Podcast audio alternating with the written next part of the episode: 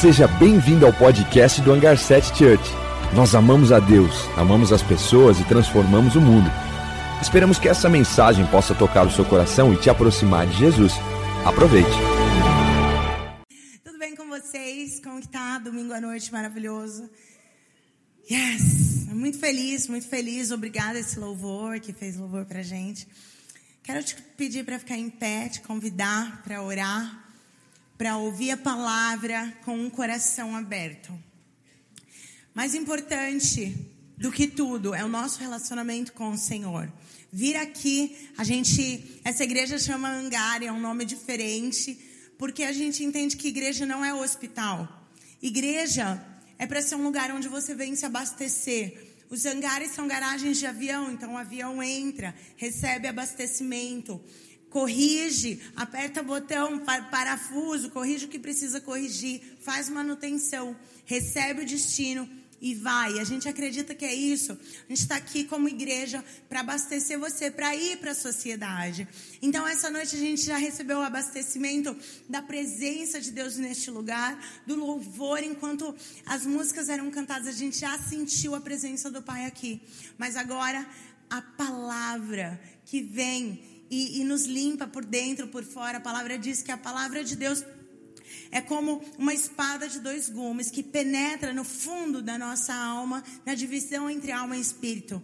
E meu, meu chamado a você é que você faça uma oração agora, dizendo: Sim, Jesus, vem com tua palavra, que penetre o meu coração, a minha alma, o meu espírito e fala ao meu coração. Vamos orar juntos. Pai amado, nos colocamos diante de Ti, Pai. Receptivos a tudo que o Senhor tem para falar conosco essa noite. Dizemos sim, Pai, sim para tudo que o Senhor quer fazer em nós, para tudo que o Senhor quer realizar através de nós. Nos, nos, te convidamos, Espírito Santo, Vem, fala aos nossos corações, não as minhas palavras, mas as tuas, Pai. Não o que eu vou falar, mas o que você tem a fazer entre nós, dentro de nós e através de nós. Dizemos sim para tudo que o Senhor tem planejado para essa noite. Em nome de Jesus. Amém. Você já cumprimentou a pessoa que está do seu lado? Se você não cumprimentou, cumprimenta. Fala boa noite e pode se sentar.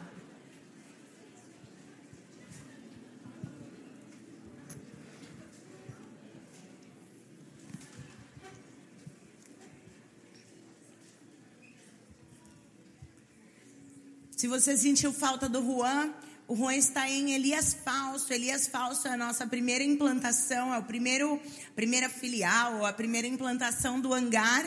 E aqui na cidade de Elias Falso, quem tem sentido falta do Fernando e da Aline e mais uma equipe que eles, o Fernando e a Aline pastoreiam Elias Fausto hoje e levaram também uma equipe aqui e graças a Deus estamos ali como igreja, estamos fazendo diferença na cidade e a presença de Deus cada vez mais alcançando as pessoas. Então hoje o Juan está lá, está compartilhando a palavra lá com a família de Elias Fausto e a gente está muito feliz por isso.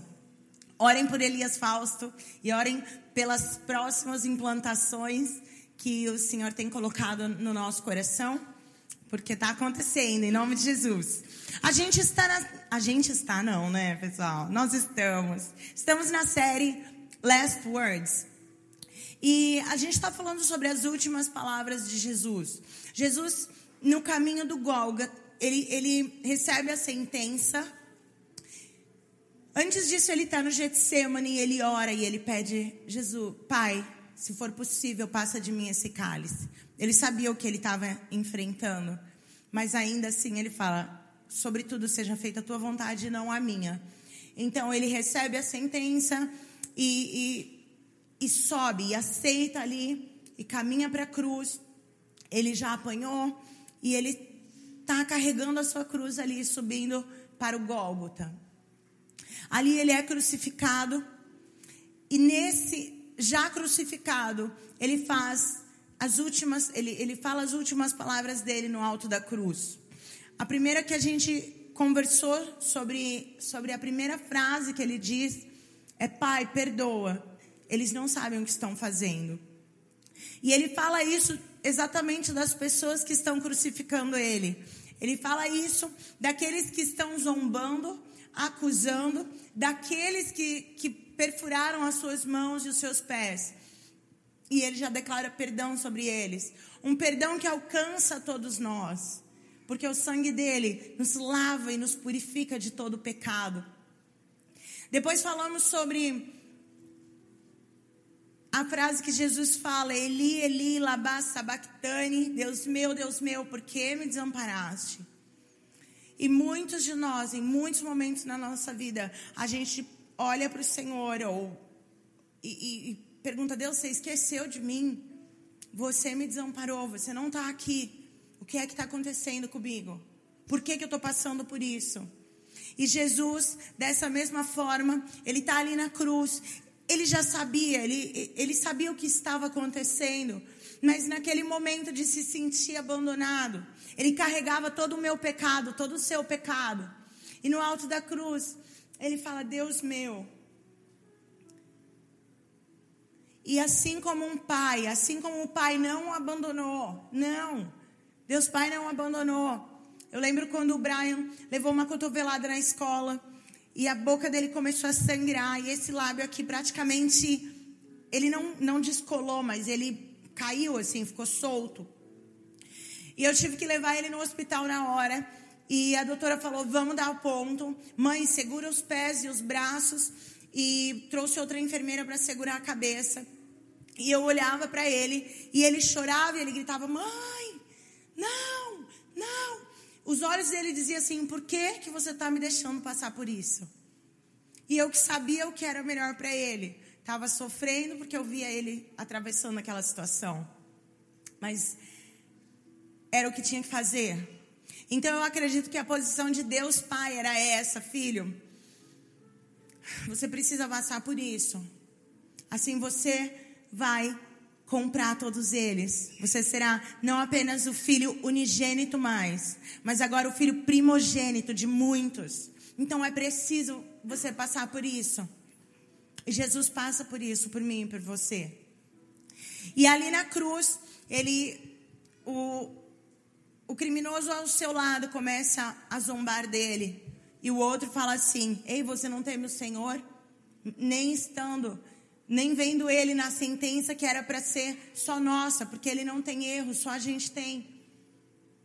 E aí esse outro criminoso fala para ele: Lembra-te de mim quando você entrar no paraíso. E Jesus ali já decreta uma sentença de é, uma sentença favorável. Ele diz assim: Ainda hoje estarás comigo no paraíso. Não deu tempo desse bandido, não deu tempo dessa pessoa ressarcir ninguém. Não deu tempo dele pedir perdão para a família, pedir perdão para as pessoas que ele tinha feito mal. Só deu tempo dele falar com Jesus e Jesus concedeu perdão, Jesus alcançá-lo. E logo após, Jesus tem sede. A gente vai ler junto. Essa é a última frase que Jesus fala, a última palavra que ele fala antes de entregar o seu espírito. E está em João 19, 28. A gente vai ler do 28 ao 30. João 19, do 28 ao 30. Jesus está no alto da cruz, pregado, de braços abertos. Então o texto diz assim: Mais tarde, sabendo então que tudo estava concluído, para que as escrituras se cumprissem, Jesus disse: Tenho sede. Estava ali uma vasilha cheia de vinagre. Então embebederam uma esponja nela, colocando a esponja na ponta de um caniço de sopo. A ergueram até os lábios de Jesus. Tendo-o provado, Jesus disse: Está consumado. E com isso, ele curvou a sua cabeça e entregou o seu espírito. Engraçado que Jesus não morreu e não mataram ele. Ele entregou o seu espírito. Ele ali se entregou. Ele sendo Deus, ele sendo filho de Deus, ele poderia, assim como instigaram ele a fazer, você não é Deus? Salva-se, salva, salva nós também. Assim como incitaram e zombaram dele, ele poderia ter feito isso, ele escolheu não. Ele escolheu ir até o fim e realmente concluir aquilo que ele se propôs a fazer. O plano de salvação, o plano eterno da salvação da minha e da sua alma. Jesus foi até o fim com ele. E ele, do topo da cruz, fala uma palavra em grego que chama tetelestai, que o significado dela é está consumado, está concluído, é o fim. Terminamos, terminei. Essa palavra tem muitos significados. Na época era uma palavra muito usada, porque significava e poderia ser usado em muitas situações na sociedade. A primeira situação que a gente vê era usada quando um escravo tinha um dever a fazer, um dever a cumprir. Então esse escravo concluía aquilo que ele deveria concluir. Ele se colocava diante do seu Senhor e dizia: Tetelestai, eu terminei, eu concluí aquilo que você me ordenou fazer, aquilo que você me pediu para fazer. Eu terminei, está consumado, está concluído. E Jesus, virado para o Pai, disse assim: aquilo que a gente se propôs a fazer pela humanidade está consumado. A gente terminou, eu concluí, está feito como um servo, diz ao seu Senhor: está consumado. Ele concluiu, ele fez tudo aquilo que ele se propôs a fazer. Em uma situação, isso também é dito, quando num escrito de dívida, então, quando existia uma dívida ou quando existia um empréstimo, existia ali aquela dívida declarada. E quando aquilo era pago até o último centavo, vinha-se um carimbo dizendo: Tetelestai, está pago. Essa dívida está quitada. Nada mais teremos a declarar, nada mais teremos a, a pedir sobre essa situação que já não tenha sido quitada. Tetelestai, a dívida foi paga. A minha dívida e a sua dívida, a minha condenação e a sua condenação, ele pagou. Não tem nada mais que o inimigo possa requerer de nós, a Deus Pai, porque Jesus quitou. E Jesus disse: está pago. A dívida está paga, está resolvido. Eu já resolvi na cruz. Ele rasgou todo o escrito de dívida que existia contra nós. Também era se usado esse termo na justiça e nas cortes, quando alguém cumpria a sua pena até o final. Então a pessoa foi presa e cumpriu a pena. E quando essa pessoa cumprisse a pena completamente, nos documentos dela também era carimbado: está pago. A pena foi concluída, não existe mais nada que essa pessoa deva à justiça. A justiça foi completamente concluída, completamente sanada, sanada. Tetelestai. Jesus do alto da cruz falou tudo que tínhamos com a humanidade foi quitado toda condenação foi quitada.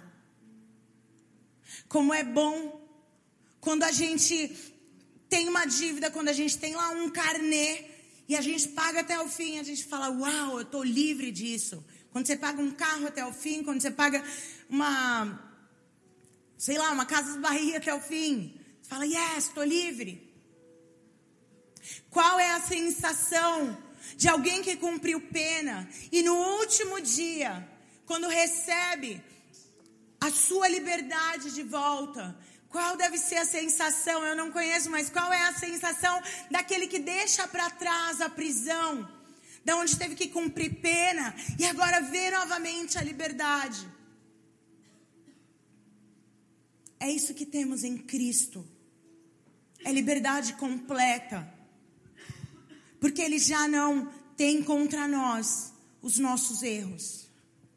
A palavra diz que ele resolveu as leis, mas ele não veio abolir as leis, ele veio cumpri-las.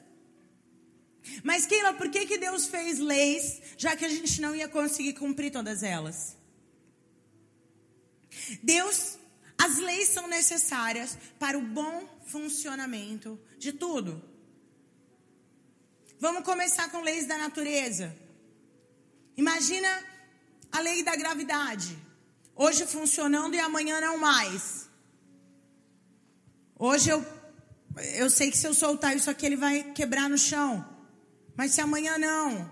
E, e, a, e, a, rotação, e se hoje a Terra para de girar e só tem sol de um lado, tem trevas e escuridão do outro?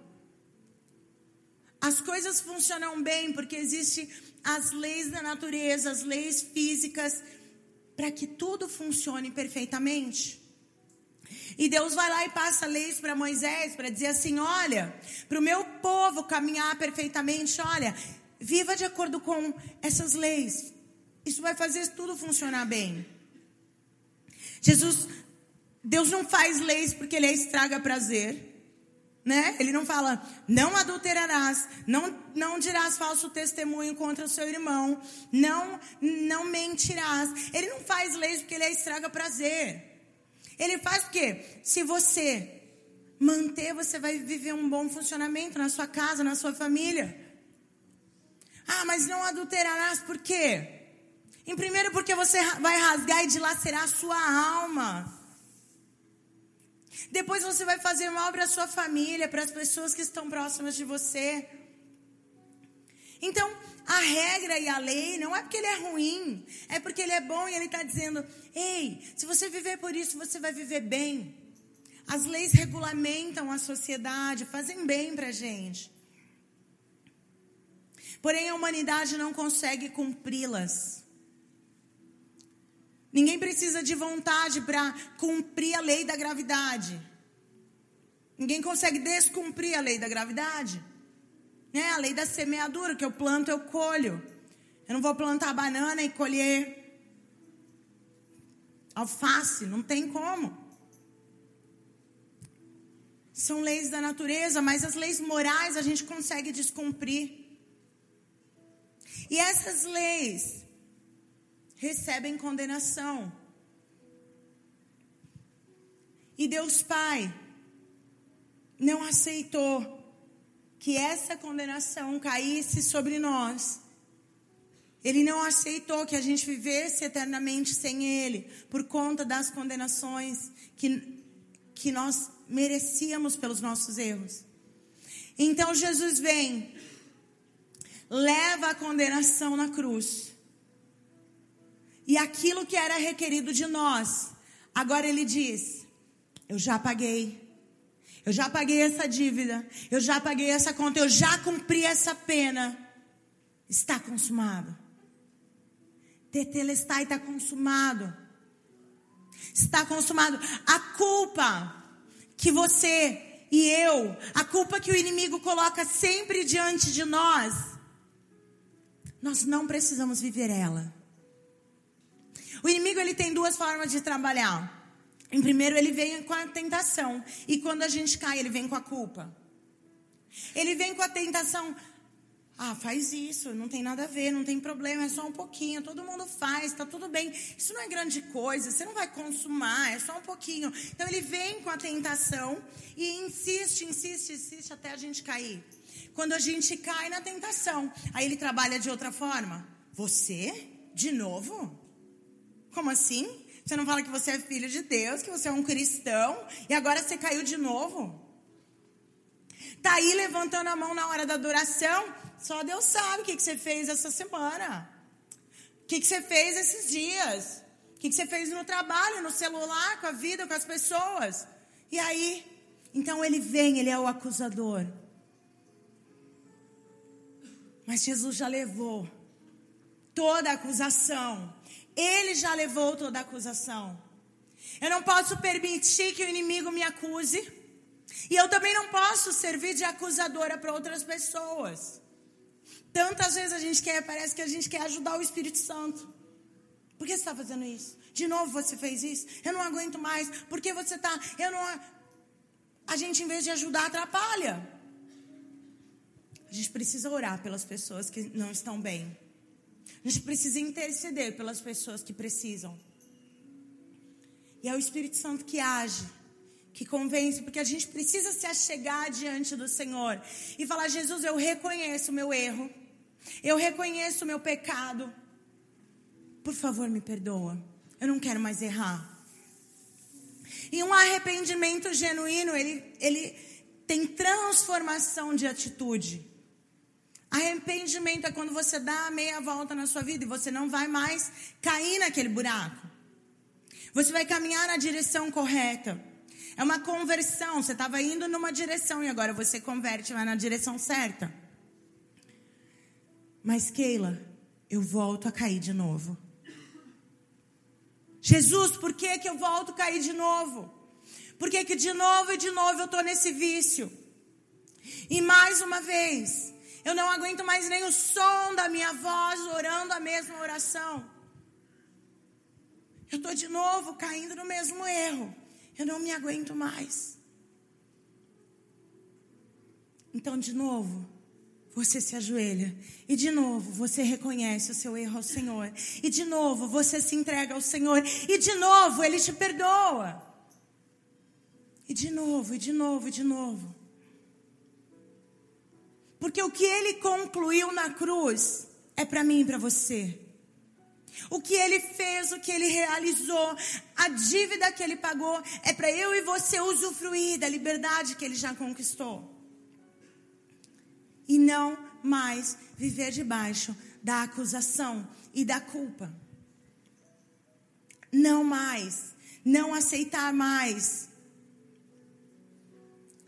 Usava-se também esse termo tetelestai no exército. Quando se vencia uma guerra, o general, quando via que as tropas avançaram e as tropas venceram e o inimigo já não está mais lá, ele gritava em alta voz: Tetelestai, está vencido. Conseguimos, conquistamos, vencemos. A guerra final já foi vencida por Jesus. Você pode olhar e falar assim: eu perco todo dia uma batalha. Mas a guerra final já foi vencida. Nós batalhamos uma guerra que já foi vencida. Já foi vencida, Jesus já resolveu isso. Mas eu caí de novo. Levanta. O Espírito do Senhor está com você. Levanta. Pega um amigo, pega alguém que pode te ajudar e levanta. Pede ajuda e deixa alguém te levantar.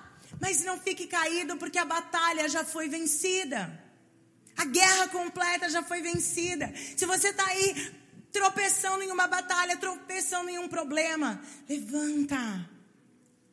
Tetelestai, ele venceu essa guerra e o final da história a gente já sabe.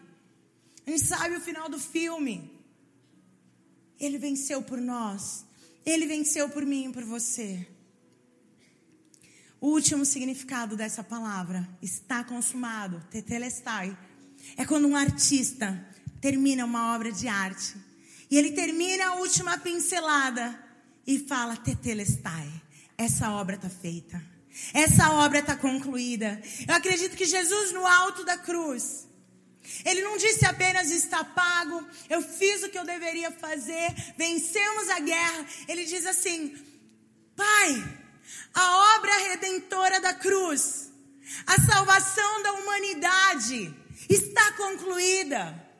Está concluída. Temos os, eles para sempre. Adquirimos esse povo escolhido, comprado por um alto preço. A obra da redenção foi concluída pelo nosso Cristo, pelo nosso Messias, pelo nosso Senhor e Salvador. Não podemos admitir que o inimigo continue nos afrontando. Muitas vezes a igreja está falando da segunda vinda, mas ainda não entendeu a primeira.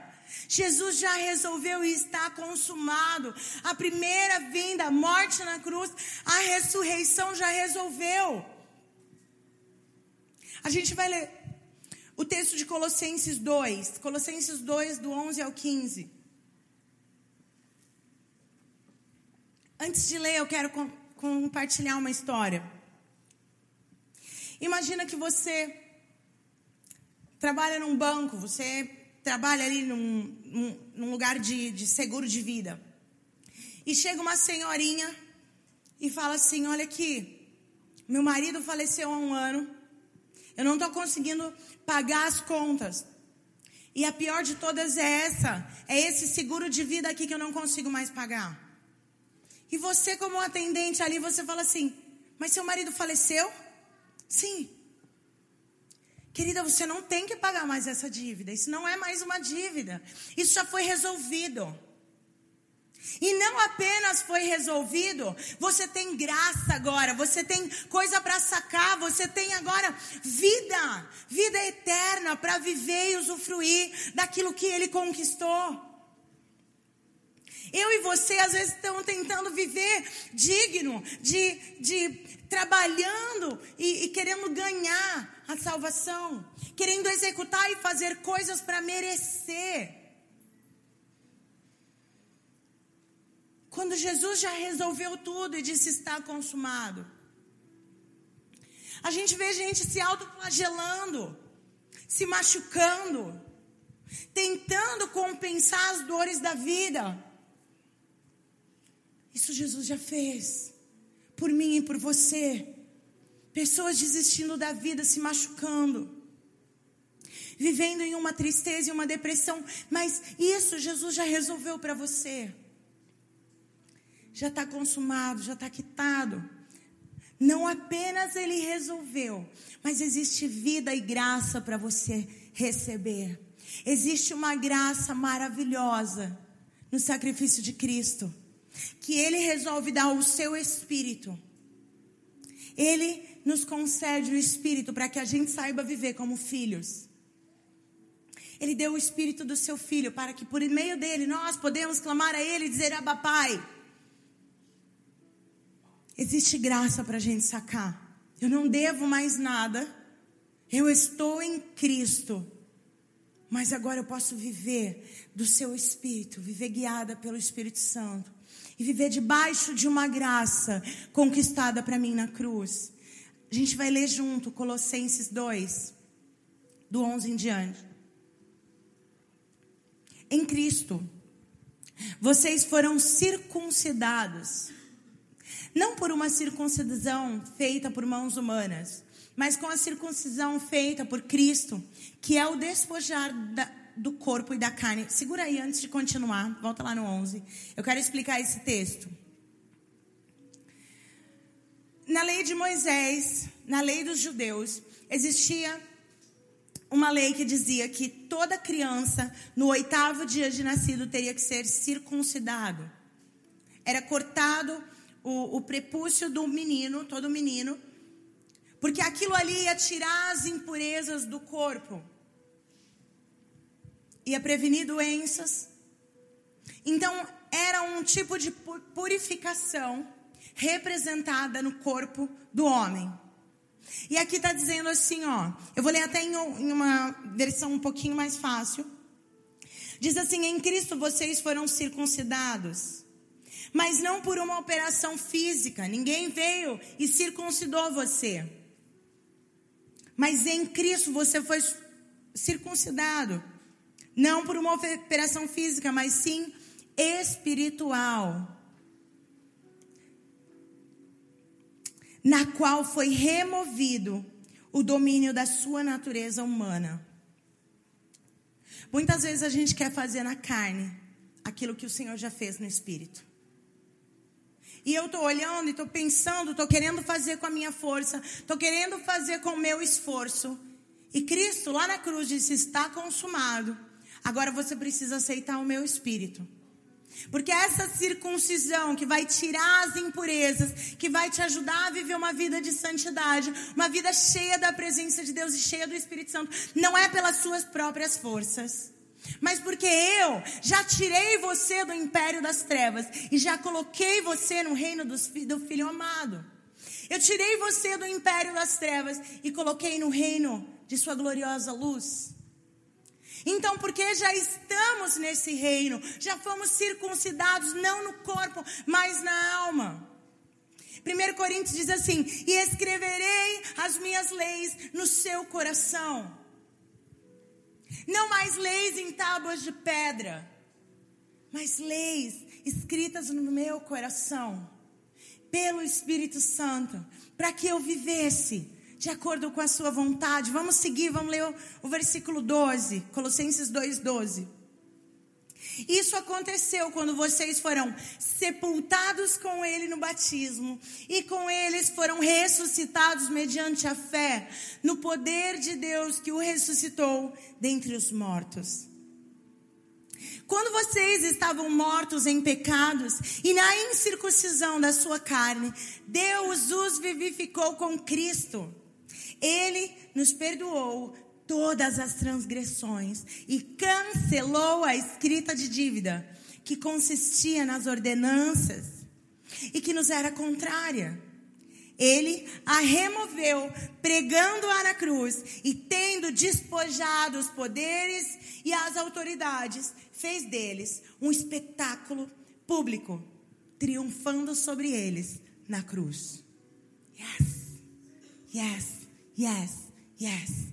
Não é pelo meu esforço, é pelo que ele já fez, é pelo que ele já, já, já realizou, é pelo que ele fez, que está consumado, é por tudo que ele fez.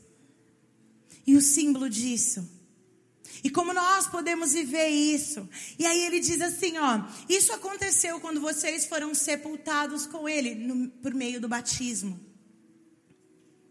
Nós teremos batismo daqui a duas semanas. E eu convido você, eu encorajo você para ir se batizar. Se você não é batizado, você precisa tomar essa decisão. Porque por meio disso, é a sua declaração por meio disso, você vai dizer: sim, eu fui sepultado com Cristo. As minhas transgressões foram sepultadas com Cristo. Sim, Ele me tirou do império das trevas. E ressuscitado para uma vida com Ele. Ressuscitado para o império do seu filho. Para o reino do seu filho amado. Ressuscitado com Ele. Vivendo com Ele a ressurreição e a vida. Esse é o nosso chamado. Viver essa vida. Esse anel é a minha aliança de casamento.